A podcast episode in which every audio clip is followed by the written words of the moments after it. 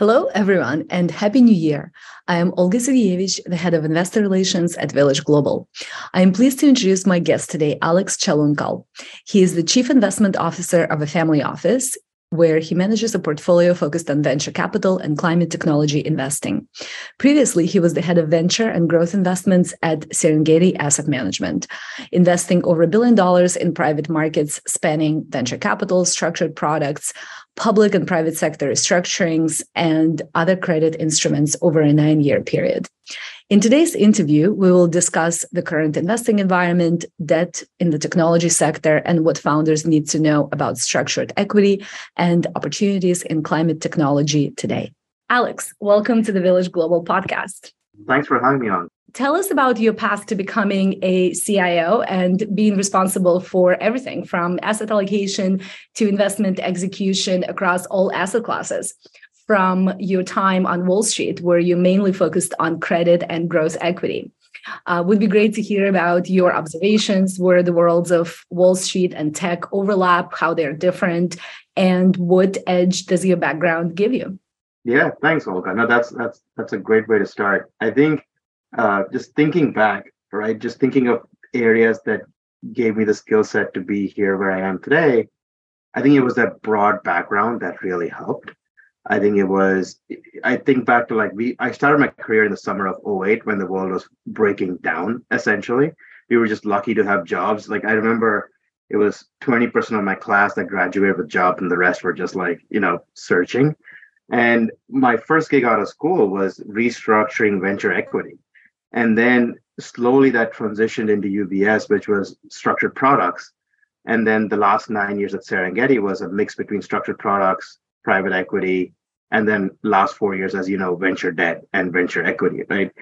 So I think having that broad base really helps when it comes to when you think about allocations for a family office, particularly, right? Because you're thinking through short duration, long duration, multiple aspects of the risk spectrum, right? For for example, just to give an example there, like we would structured products, we would look at portfolios of 50,000 homes right? And and but at the same time, in the subprime crisis, your returns on some of these super levered bonds were dependent on two zip codes or two MSAs, you know, so you had to be really granular. So that ability to zoom out and zoom in at the same time, I think was really valuable. Having views on the macro as well as the micro of like, hey, which zip code will see a Costco come in or which zip code will see a Starbucks come in made all the difference for the bonds, you know. So I think that that skill set is extremely important as folks look to grow into their roles. I think that ability to zoom out and zoom in. I think in this market where everything is you're you're just pounded with data every day. I think that's an extremely important, you know, skill set when it comes to think about when, when we think about allocation, right? And what makes family office unique is I think it's not necessarily and sounds a bit weird, but it's not always ROI driven, right? you have to focus a lot more on utility functions. Like when you're, you know, when you're sometimes worth a lot of money, like be it billion or even half a billion plus, you're not necessarily driven by making 10% every year. You know, yes, that's important, but how you deploy that matters. So you start thinking of what are your constraints you're working around? Like what, like, is it climate? Is it mental health? Is it impact? Like what are what are Gen 2 and Gen 3's issues? Do they, you know, mental issues or anything, right? So that becomes important. So working around those constraints and optimizing for ROI, that's been a lot of fun last year. And I think it'll continue to be because you're, and I would rather take that. I would rather take 50 constraints and five good team members versus five constraints and 50 bad team members you know so i think that that definitely doing more with less has been a big theme for uh, at least at least on the on the family office side so that's yeah, I think that that's how I would say some of the differences that come up for me. Let's let's move on to you know we're at the beginning of the year. Everyone likes to talk about predictions, and um, I typically find it's interesting to talk about predictions which are not yet priced in, right? Which are not consensus.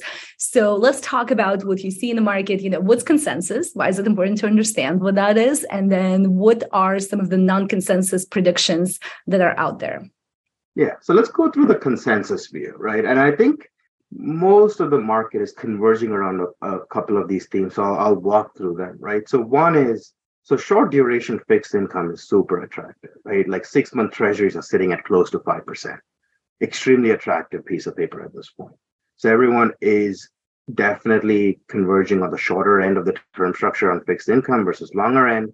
On the economy as a whole, general consensus is that we're headed into a mild recession. So volatility will continue into the first half of 23, and that public equity will continue to struggle, at least in the first half of 23. And then the consensus is that some of the labor tightening that Fed wants to see will come through towards the middle, and then you'll start to see that improvement come into the markets in the second half. Now, equity markets have a way of getting ahead of itself, so you could see some, uh, you know, some relief earlier on. But again, I don't know. But that's kind of the consensus view. And the other part uh, of the view here is sectors, um, renewables, and energy transition. Definitely a topical sector.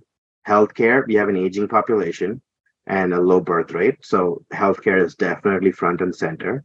And then climate tech. So these are kind of the three sectors that people ascribe a lot of value or are focused on. And then, of course, um, with China being topical, I've, I've I've been surprised by this, and I've not spent a lot of time uh, diligencing this. But China equity surprisingly has come up on a lot of uh, CIO meetings and consensus board views, right? So that's been a that's been a surprising one. Here's where I differ: three areas, right? One is the labor tightening. I think that they, I think the market is definitely off on that. I'll come to that in a second. Number two is the view on the long-term rate curve. So right now, as of now, the rate curve is inverted, like treasury curve is inverted. So like 4.6, 4.7% yields out to like six months, seven months. And then it like the the five year sits sub four. So it's clearly like, you know, that's it's a recessionary signal, but it's inverted. And I think there's some mispricing there, which I'll come to in a second. That's number two. And then the third being the similar to how I saw the subprime crisis, there is a problem between the correlation between real estate and climate change that is not priced in the market today. So let's, I'll just go through each of them, right? So, wh- what I mean by being off on labor again, we like to look at broader numbers. It's a zoomed out view that as of now, there's roughly four to six million job postings out there that it's a record level. Job postings out there sitting unfulfilled. Like it's the highest gap it's been in decades, right? And that's what the Fed is focused on. Hey, we need to get that tighter. We need to get that, rein that in so that you kind of unemployment kicks up and you have some level of control in the labor market because right now it's too high. And you look at the details, you zoom in and you look at where the largest persistency sits in the labor market, it sits in hyper specialized sectors. And what I mean by that is, like if you look at tech companies like AW, uh, like um, Azure, AWS, or uh, you know Google, the newer companies that have built really innovative platforms are hyper specialized in the sense of look at like Databricks that built on Spark or Confluent that built on Kafka. These are, again, very hyper specialized companies that sit on top and require very specialized skill sets. Like, and the vacancies that come from here end up being the one of the tougher, toughest ones to fill, right? So blunt tools like rate increases is not going to, they're not going to fill that gap. Some of the tech layoffs will help, right? You, you're seeing massive layoffs at Amazon, Google and Microsoft, right? So that will help fill some of the gaps in these hyper specialized sectors. But again, remember, 20 to 30% of those employees are H1 workers. They're on visas. And you don't find a job in 60 days, they're gone. So, like, you have to kind of do that matching game really quickly. And then number two is where did that supply come from in the first place? You look at like it's no surprise a lot of these a lot of these hyper specialized engineers end up being migrants and you look at stats of students coming from developing nations over the last 20 years, up until 2015, generally, you had close to 700, 800,000 students entering like STEM program F1 visas into the US. That number now sits at close to 200, 300K. So you're down by over half on these uh, on students that primarily come to the US for STEM engineering programs. So when I think of labor short, and you know, part of that is for India, it's twice the currency is devalued. China, you have geopolitical tensions. You would rather not be sending your your kids to a country that could be adversarial to you in three four years right? So because you just don't know where that tension is headed between the countries.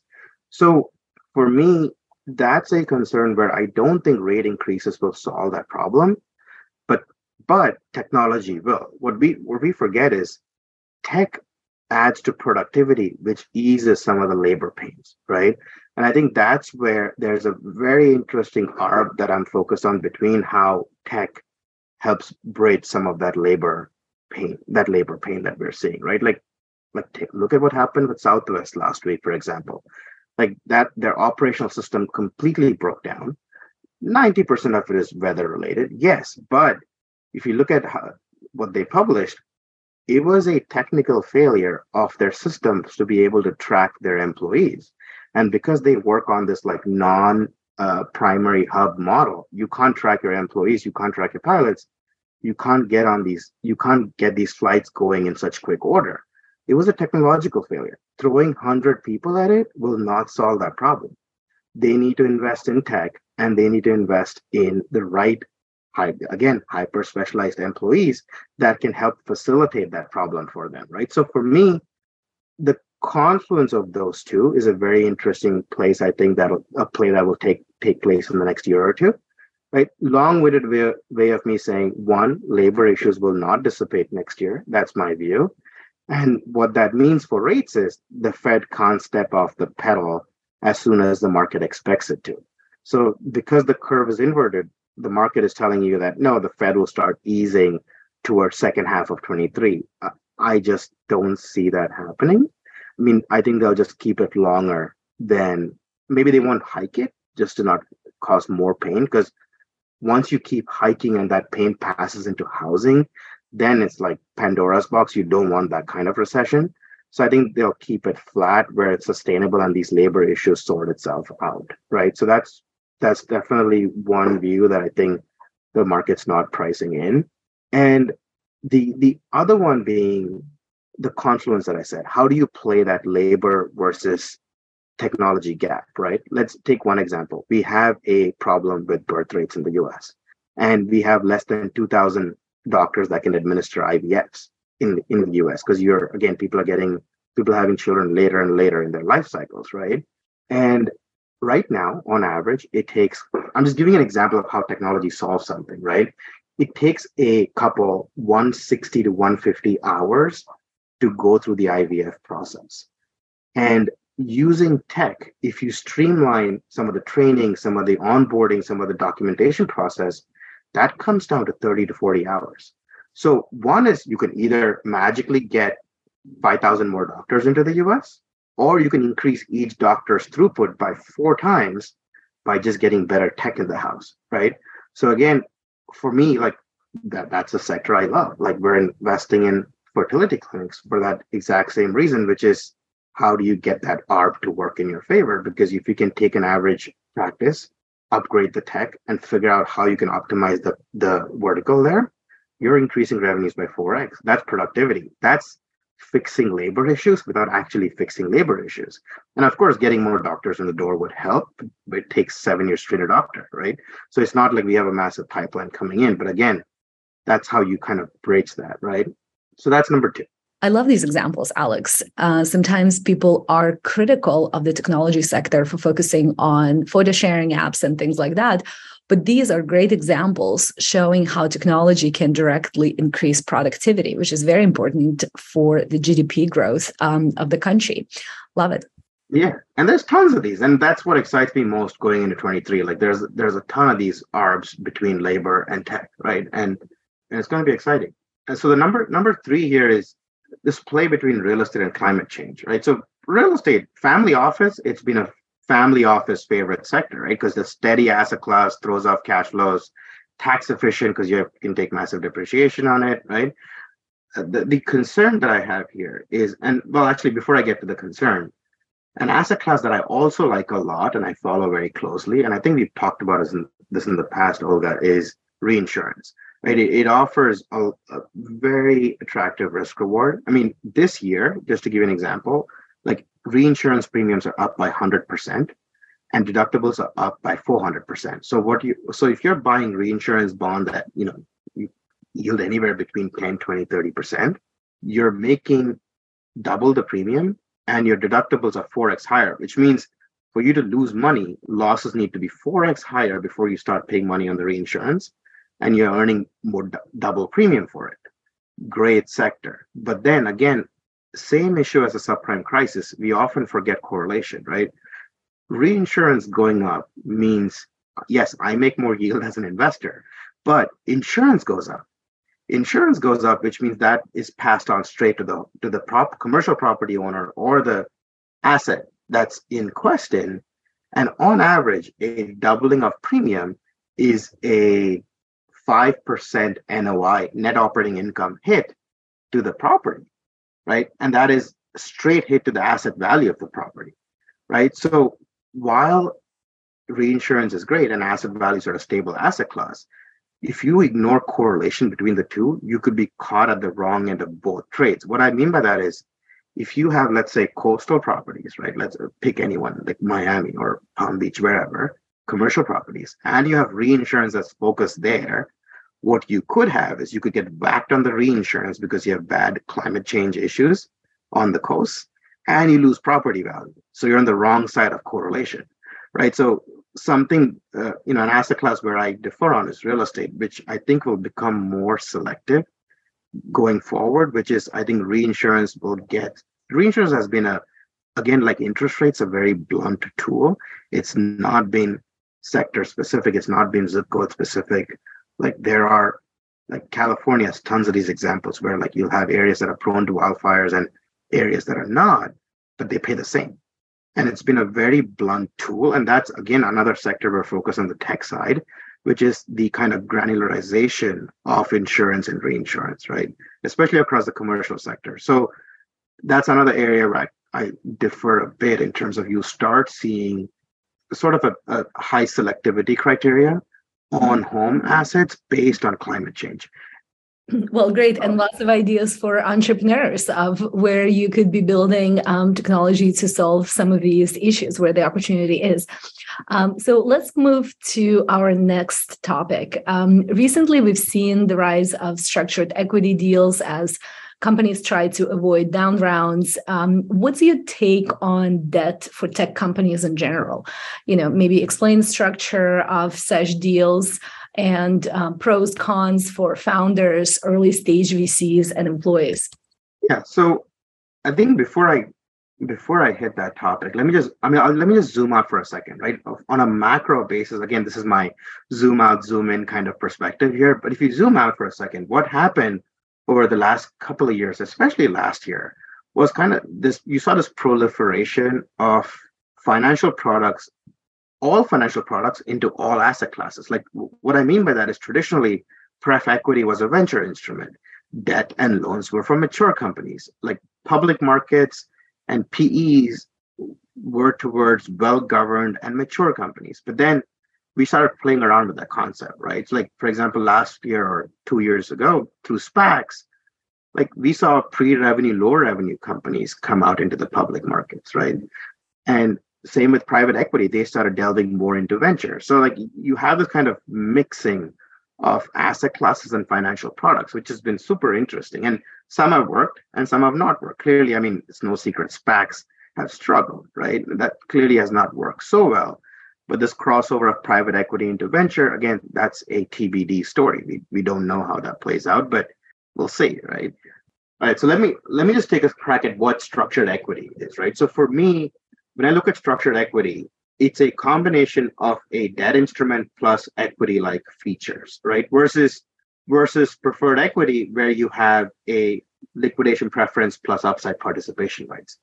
And when I say debt instruments, that's where founders really need to focus on the structured equity instrument, which is the covenants that the debt has and the constraints that they put on your growth on a whole. And, and when I say covenants, like for example, some of the examples I've seen is um, if your ARR does not perform in line with your growth, like the interest rate picks up or the warrant coverage on the debt instrument picks up. And warrant coverage essentially is penny warrants issued alongside the debt. That's the equity participation piece of the structured equity component, right? So if you think of a $100 million loan, generally you'll see 5% to 30% warrant coverage, which means you'll be issuing 5 million to 30 million worth of equity alongside the 100 million of loan that's been issued to you, right? So that's what we say 5% to 30% warrant coverage.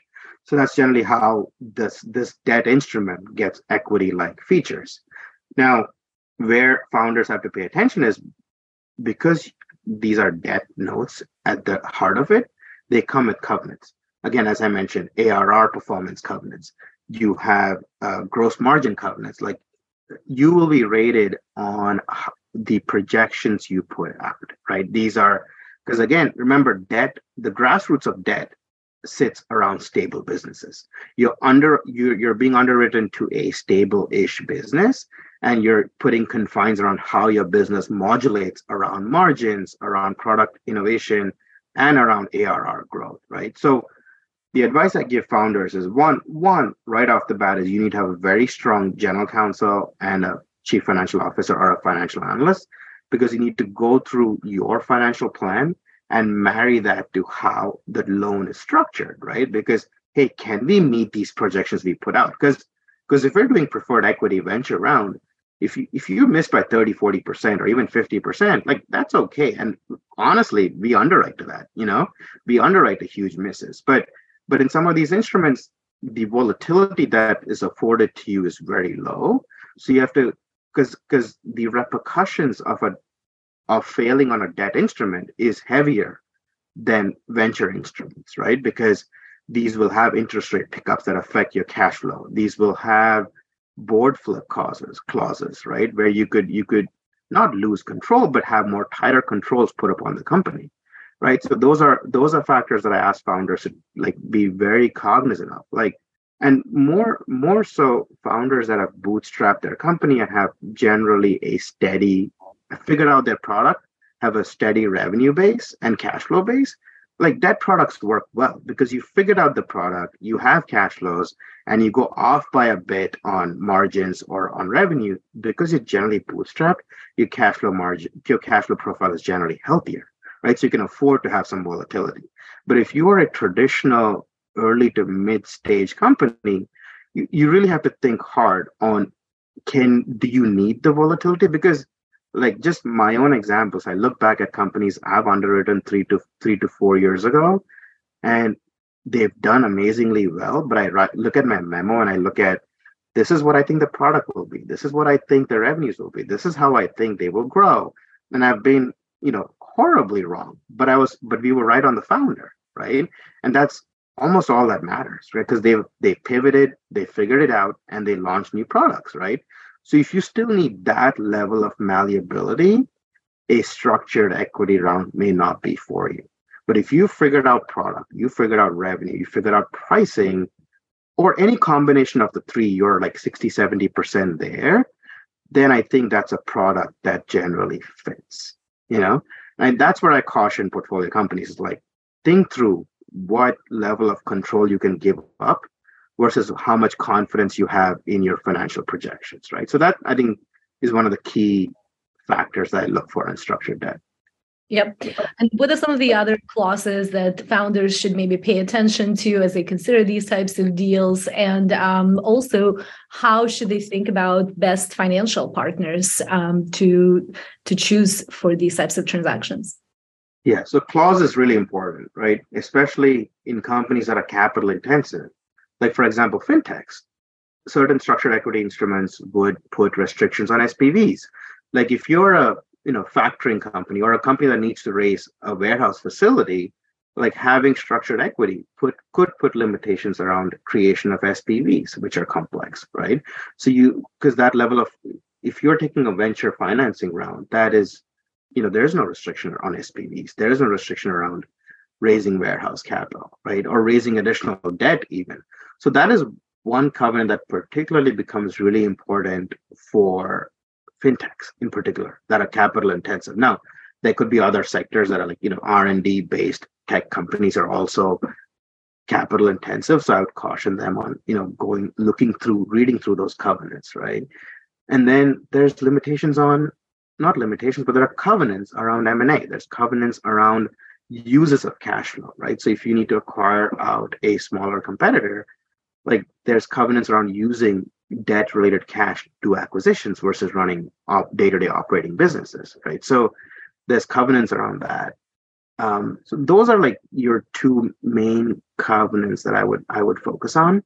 And in terms of choosing a partner, what I say is generally pick folks that can stomach the volatility that your company will throw at them, right? So, like in the venture space, I think credit to the venture community, like very adept to stomaching volatility. Like change of plans, good. Yeah, let's figure out what the reason is and let's go for it, right? Because that's that's the goal.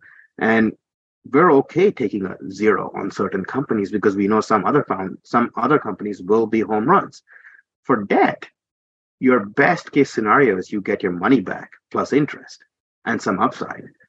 But you're you're not making 100x return on portfolio companies you're making 1.5x 2x MOIC on some companies so your propensity to take losses is very low so when you're pivoting debt partners think can i take this volatility or should i try to sell this company to a private equity participant and then they can be part of a bigger conglomerate and grow in there now again that may not align with the founder's vision, but they have the rights to do so, right? So I think that's where you really have to be careful around uh, being able to stomach volatility.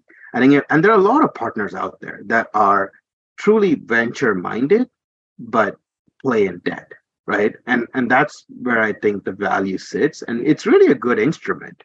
It's just that it it's you know not I can't sugarcoat this. It gives a lot of rights to the to the lender versus venture the power is attributed to the founding team and the management team right? So there is a difference in balance there that that founders have to take into account for. Yep and let's talk about um, that capital landscape in general. Um, you know, in the last few years, you had a lot of tech-enabled lenders become quite active. A lot of you know SaaS financing platforms, things like that. So, what's what's happening in that sector today, given you know general rate hikes and risky pricing in the markets? I mean, I think you nailed it in the question itself with like tech-enabled lenders. That's the key word. And again, like tech companies are tech companies. Their architectures are super sophisticated. They're API based, they're microstructure based. So if you're a tech enabled lender, the amount of data you can get from from companies in an automated way is phenomenal. Like you can link to QuickBooks, your ledger, you can link to CRMs, sales pipeline management systems, ERP systems, bank accounts using Plaid, and then payments using Stripe. You, if you're a sophisticated lender, and we've seen a ton of these pop up, you don't need to ask for financials anymore. You, you have them on a weekly, daily basis if you want to, right? So the level of transparency that's afforded to some of these tech-enabled lenders is phenomenal. So underwrites are very quick, especially if you're a stable business. So, but it's a double-edged sword. Underwrites are quick, but you're also any glitches in your system will be seen on a week by week basis. Again, us as venture investors, our board meetings are quarterly, semi-annually, right? If uh, like, do you want to be giving weekly updates and then being asked questions around it? So again, pick a partner that can stomach the volatility, really.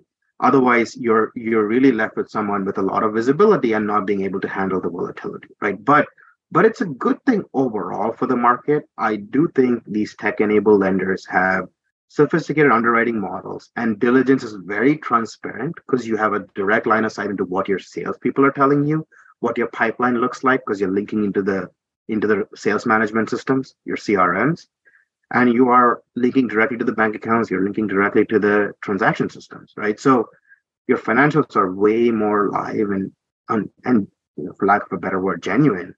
than hey, I expect to do 4x revenues. You could immediately pull up the sales management system and say, hey, no, your salespeople are telling you that your pipeline looks like 1.5x growth.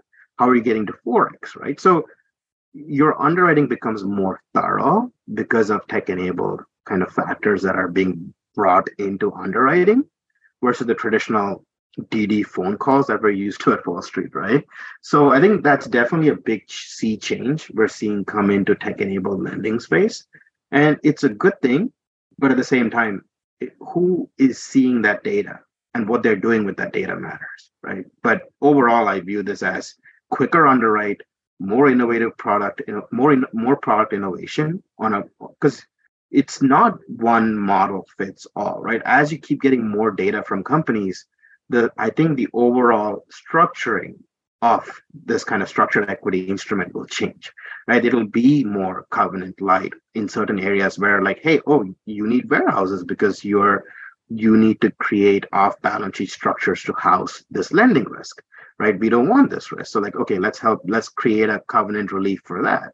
Or, oh, hey, looks like you need to have a more moderate growth now to figure out your pricing model because look, your, your salespeople are changing your pricing structures around, right? So you can see that more transparently and price that in. Versus you underwrite to what the founder is telling you. Like traditionally, what how it's done is you create, you know, you create data rooms, but you you listen to the founder pitch and you're like, all right, I'll I'll underwrite you on this. I'll I'll create goalposts around this, and this is your instrument versus data just liberates you and creates more innovative structures right overall yeah. and part of the reason that they became tech enabled lenders became so successful was because they have more data because they can do continuous underwriting. They were also able to price some of these instruments tighter, right? So companies could raise at lower rates. So, what is happening now as potentially tech enabled lender cost of capital is going up, right? And, and especially with some of the newer players, which you know maybe came up in the last few years um, you know how how active are they? Um, are we seeing some of that risk repricing? Um, you know as as you know we work with very early stage companies and many of them need you know their lending needs are not huge.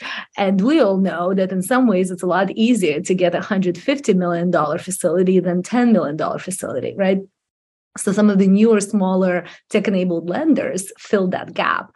But now, as their own cost of capital is starting to go up, and maybe as some of them are also struggling with you know raising financing to continue growing their companies are we starting to see that risk repricing in that sector um, as cost of capital goes up oh 100% the, i think these they are getting repriced live as we speak and their capital is getting tougher to raise. I think a lot of these tech enabled lenders had an easier time raising their own warehouse facilities to, to do lending.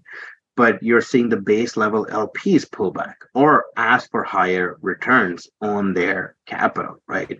Generally, how these were structured was you these these tech enabled lenders have their own warehouse lines that required anywhere between seven to nine percent return on at the LP level. So that's how they could give these cheap financings at the at the tech company level because their warehouse is cheap. Now that's closer to SOFR plus nine or 10. So you're talking about 13%, 14% rate of returns at the base LP layer, right? Because again, it's not hard to go and find 10% returns in today's market.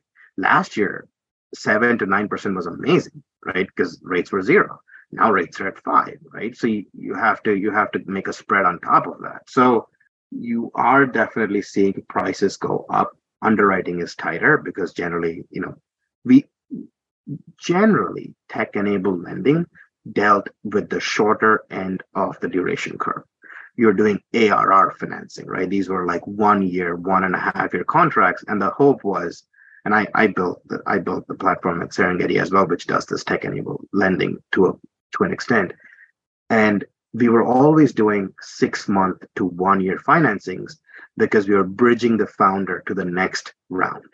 Right. And if it was a series A to series B or series B to C, a lot of the mid stage growth stage venture funding has, you know, slowed down or dried up in certain areas. Right. So the tech enabled lenders now are hey what are we pricing what are we what are we what's our end game here are we are we long term holders of this because that's not what the underlying LPs have priced in. The underlying LPs are hoping to reinvest, reinvest into one year, two year instruments into good companies, right?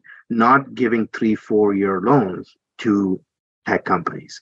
So the conundrum now is duration. How do you bridge for, how do I give two year loans, still make good returns, and be confident this company can find fund the next round in two years, right? So there is a little bit of you know cat and mouse being played here in the market right now, where either rates need to go high, where the underlying LPs are, hey, okay, that's 25% returns, that makes sense. Let's do that bridge.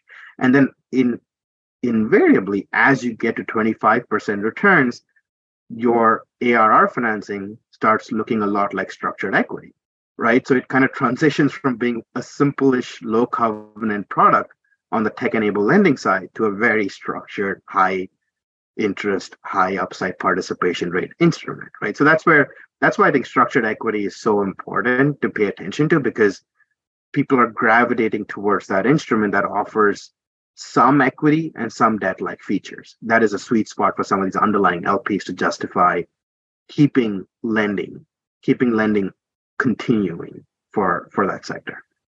Right. Um, so let's talk a little bit about um, you know the current investing environment. One of the things that lots of people have been discussing is that um, we are at the end of this very special environment of low interest rates government stimulus, muted until very recently inflation. And um, most of the investors have never allocated capital in conditions which were different.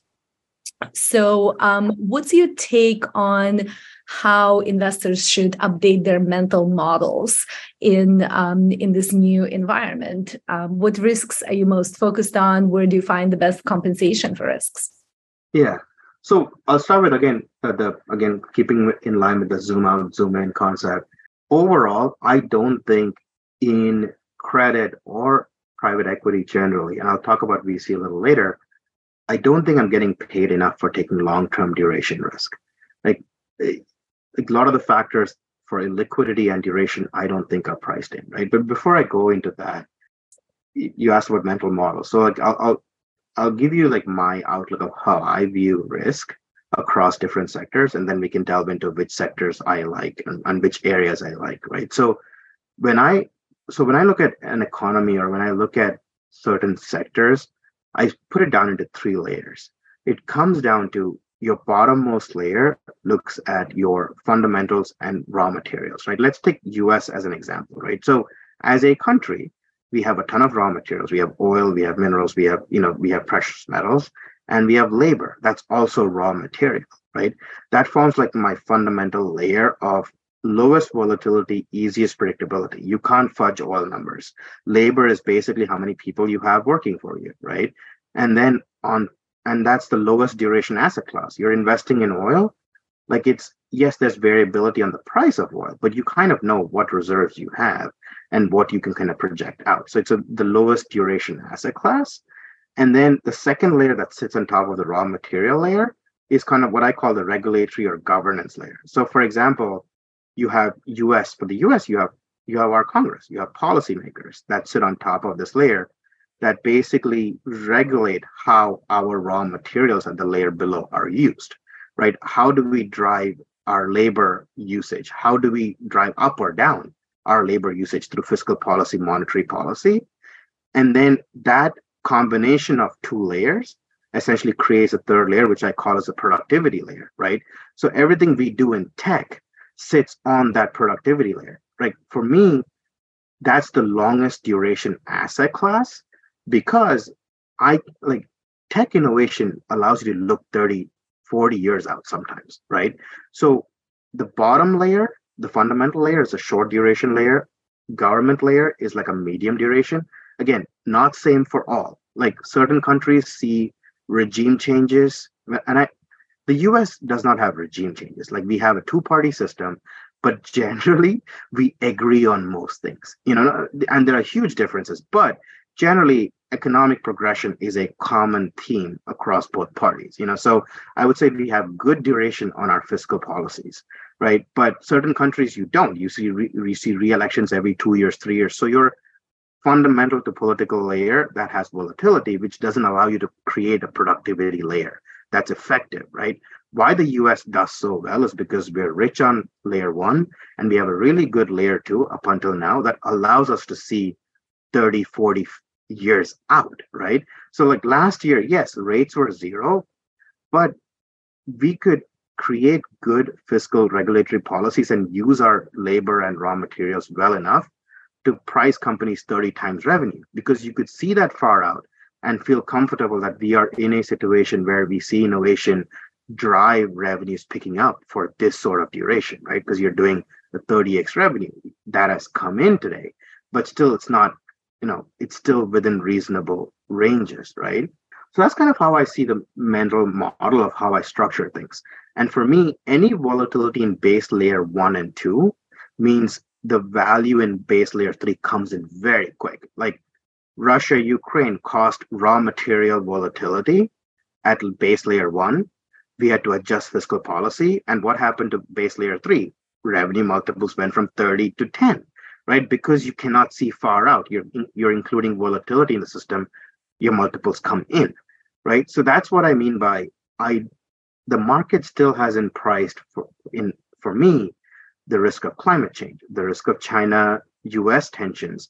There are a bunch of factors that are still long duration but not mispriced, where I still feel like on at least publicly traded or private equity like instruments, I can't look out 10 years and say, ah, that's a that's a fair price. That makes sense. Everything is priced in, right? So that's where I am concerned. But where I see opportunity is again on the disruptive side, right? Times when revenue multiples come in are the best times to deploy into productivity cycles. So I look at VC and I look at transformational tech. I can, on the early stage and mid stage particularly, I can create some of these companies extremely cheap. I know we have healthcare issues. I know we have an aging population. I know we need senior healthcare tech. We have energy, we have climate change, we have energy transition issues. We have, as I mentioned, uh, birth rate issues right? So these are again sectors that I can invest in at extremely cheap today, but I know are thematic and not priced in by the markets today, right? So those are areas I focus on, particularly on the mid to early stage VC side, right? And then the other example I gave prior was uh, I, I, see IVF as a kind of a middle market play, but I love the middle market sector again because it's so granular, hands-on, mom and pop driven businesses like think dentistry, private care, private care practices, veterinary is played out. But again, veterinary, these are generally like 70, 80% of the market is owned by mom and pops, right? Like PEs and the and the credit funds of the world are generally playing in the 10, 20% area of the market, right? So there's still a lot of consolidation that comes into this place. And and same as IVF, like a 4x throughput is unique and, and I've never seen that before, but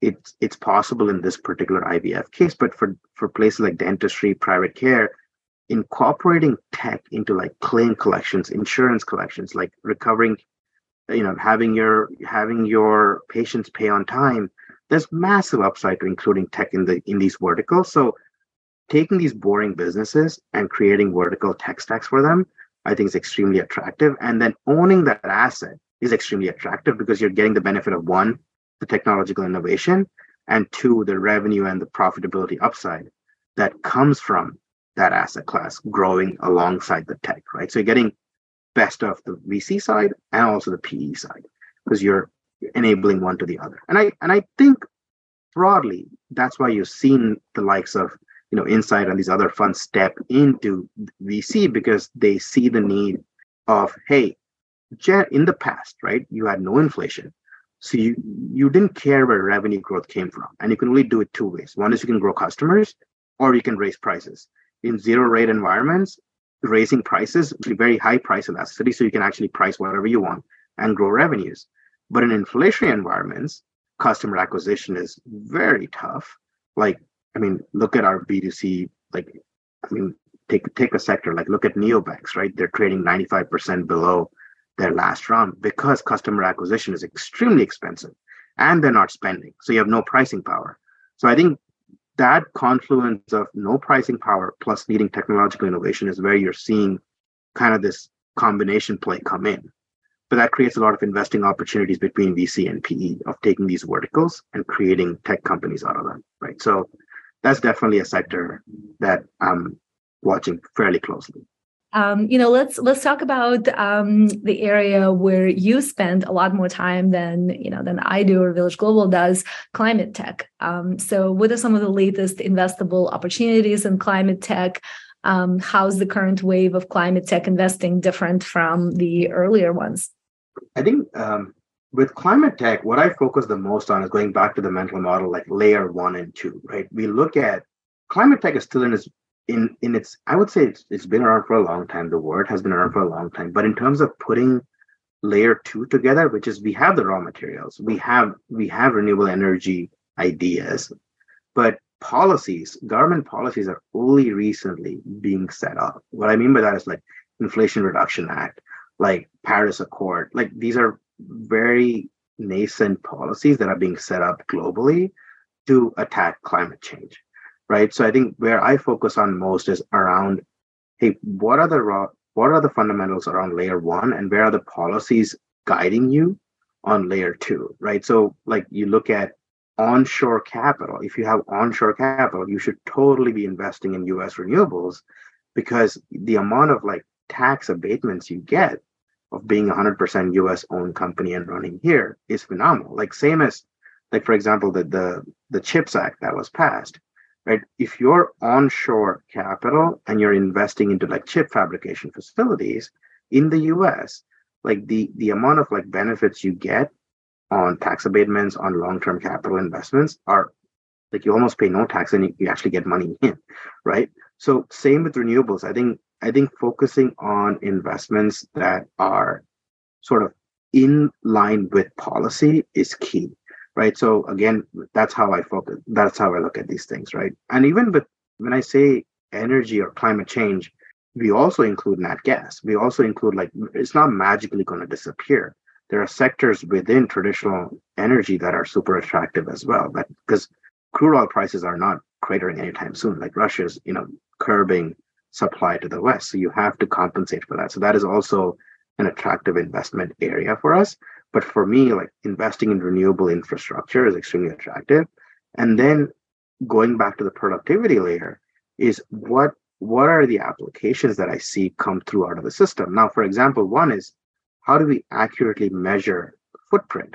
Like if you look at the estimations that go on, like, hey, the average footprint of a company is X tons per year, and you start digging into the details, it's mostly made up numbers. You're taking your bank account statements and you're like, oh, you flew a flight. Oh, you paid energy to PG&E. You, uh, so this is kind of roughly how your footprint looks like, and we will estimate your your carbon footprint to be X.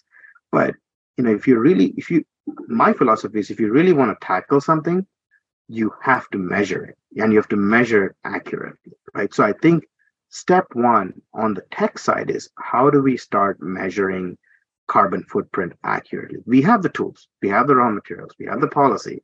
We just need to build out the tech. So that, again, those are areas where I focus on a lot. And then in terms of investing, particularly outside of the US, we look at, for example, the voluntary carbon offset market, right?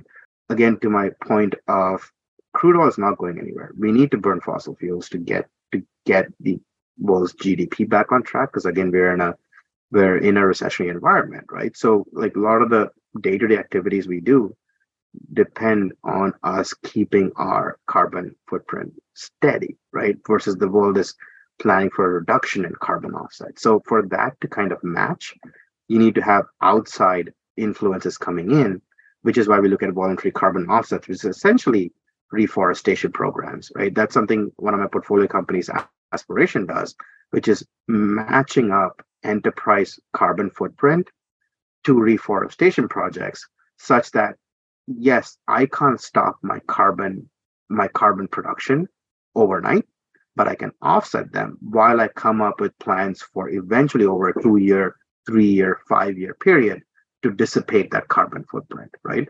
So for us those short term investments are extremely accretive because that's how you tackle it while we go figure out fusion and hydrogen cells and EV cars, right? And again, all of those three sectors are extremely attractive. Not my skill set, so I don't focus on them all that much.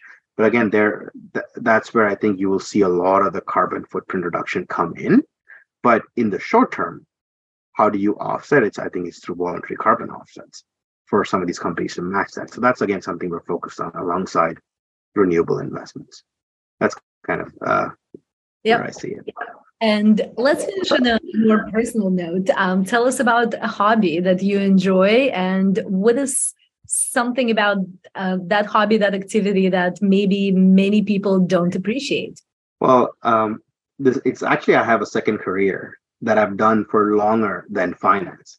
So I've been a sound guy for actually uh, like multiple public events. I do like the sound like modulations on the mixer and like sound checks for bands and music music bands. I've done that for the last I would say 22 years, and I've been in finance for 14. So I've technically done sound. I'm an AV engineer longer than I'm a sound than I'm a finance person, but it's a fun exercise. I mean, sound engineering is basically looking at multiple frequencies that are emitted by uh, making this sound too scientific, but frequencies that are emitted by singers and musical instruments and figuring out what's the best optical like what's the best optimization technique to make that music sound great. And it, it again going zoom out zoom in how does the music blend together versus how does each musical instrument and singer sound and how do they sound good at a unique base level and then bring that up and combine them together right? So and you can always see like i keep blending the same concepts into everything i do because for me like that concept is really important that you, you need to be able to delve into the details and then also look at the holistic picture right? So for me a lot of the concepts i pull into finance are from like sound modulations like looking at how different frequencies and musical instruments interact with each other and what fits on a certain high frequency band or a low frequency band or a mid frequency band and which sound belongs where and how do they correlate right so that's definitely something I still every weekend that's what I do. I mean, not all I do, but you know, that's most of what I do, and I enjoy doing that. So that's definitely something I I have a lot of fun doing, and it and I feel like it adds a keeps my keeps the engineer in me alive because it's still somewhat more technical than the the financial stuff that I make up overnight well, I love it. This could be a great topic for our next conversation um, sound engineering and practical applications for the portfolio. exactly. Exactly. well, well hey, uh, options pricing models is predicated on Brownian motions, which is basically motion of physical particles in the air. So um, I wouldn't be surprised if we can find applications of sound within uh, finance. Well, I, I love that. Um, Alex, was great to have you on Village Global Stories and um, Happy New Year. Happy New Year, Olga. Thank you for having me.